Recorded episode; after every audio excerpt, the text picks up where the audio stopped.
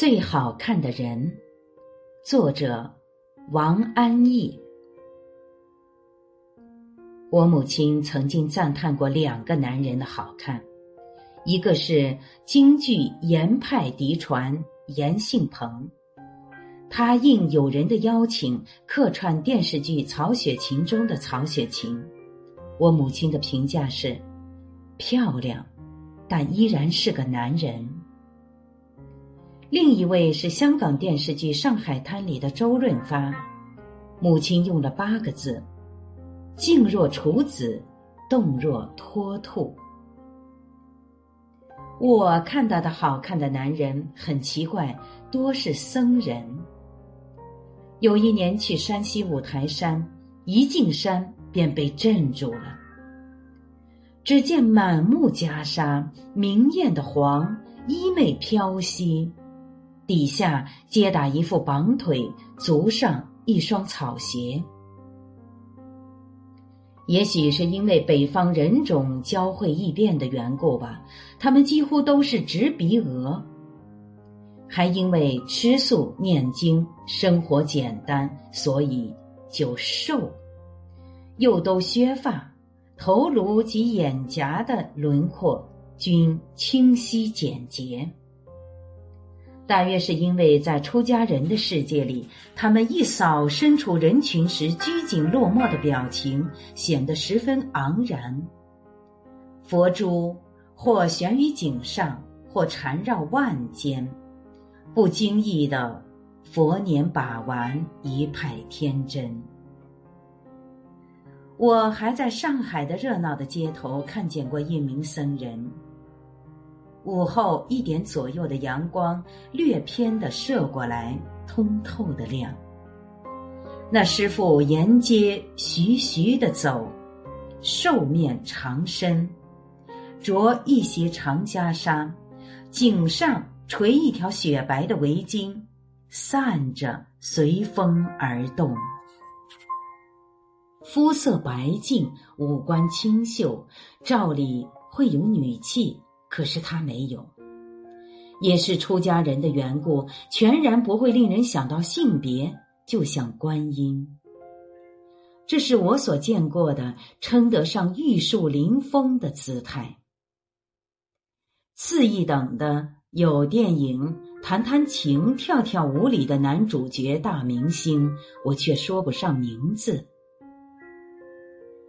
再有，我看见过一张某西藏小活佛的照片，小小的男孩坐在金碧辉煌的宝座上，侧畔是一名青年喇嘛，穿一领紫红色的袈裟，一条袖子挽在身后，裸出半边臂膀，鹤颈圆臂，透着虔诚的温柔。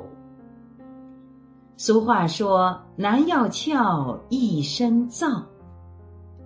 皂色是大艳，倘顺其道而行之，花哨到顶，热闹至极，也是大派，就像京剧里的净行。有一次在电视上看记者采访一对草原兄弟，他们在大风雪中护住羊群，最终人畜平安。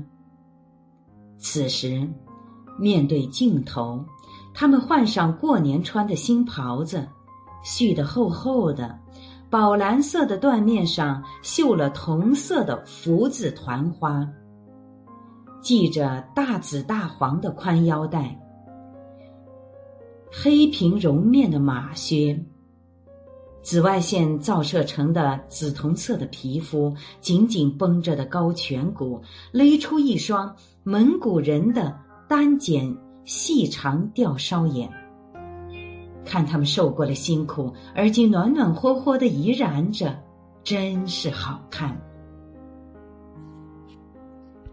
曾在夜行的火车上遇见一个标致的男人，30多岁，正当年的年纪，高大挺拔，眉眼周正，在黑暗的车厢里几乎放出光来。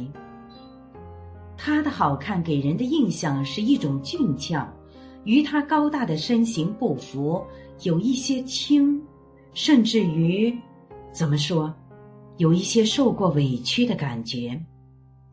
这大概是因为他的眼睛太水，笑容又甜，所以就显得媚了。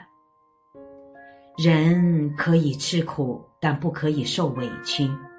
受委屈的人总是不好看，男女都一样。我向来不怎么爱好模特的美，觉得太标准化，与性格无关。大约是科学的因素，由最初的黄金分割定律起头，人体的线条比例被日渐量化，变成概念了。尤其是女性，因原本形态更丰妙，此时删节一切咸鱼之笔，精确的简直不太像人。古典油画上的维纳斯总是有些赘肉，还不够匀称，显出某一种类别的生活对身体具体的影响力。这是什么生活？似真似幻，既感官化又精神性的享乐生活，爱和美的生活。这是人性的好看。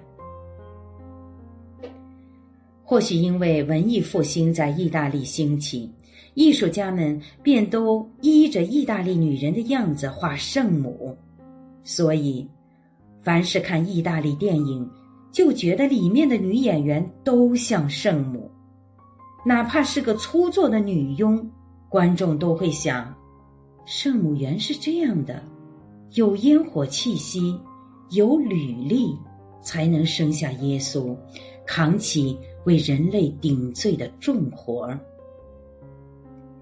于是那健阔粗鲁里便显出了崇高感。中国唐代的仕女图里，从仕女稳妥持重的仪态也看得出崇高的美感。强盛的大王朝，审美自然趋向壮大，有体积和重量。大户望族也讲这个，比如《红楼梦》，众人都以为林黛玉过于纤巧，而薛宝钗长相敦厚，才可做贾家的子媳。现代社会，神权皇权被颠覆了，审美便也走向民主。倒也不是文艺复兴时期的民主，那时候有英雄，民众都有崇高心，保持了壮美的观念。今天是全民的社会，不强调精英，所以肯定在细微处做文章，走到精细处再另辟蹊径。现代的审美多是有些古怪的。我还是喜欢唐正的女人的美。多年前在拥挤的火车上，见一个女子立在过道边，脚下是坐卧的旅人，还有行李，气氛惶恐。他背靠火车座椅的侧面，从背上的兜里掏出毛线，一针一针悠闲地织。他的安详与从容，就有一些壮美的意味。崇高的美还常和处子的纯洁并在一起。不是说圣母是从天意受孕的吗？处子的纯洁不只来自年轻幼稚，更关乎精神的清洁。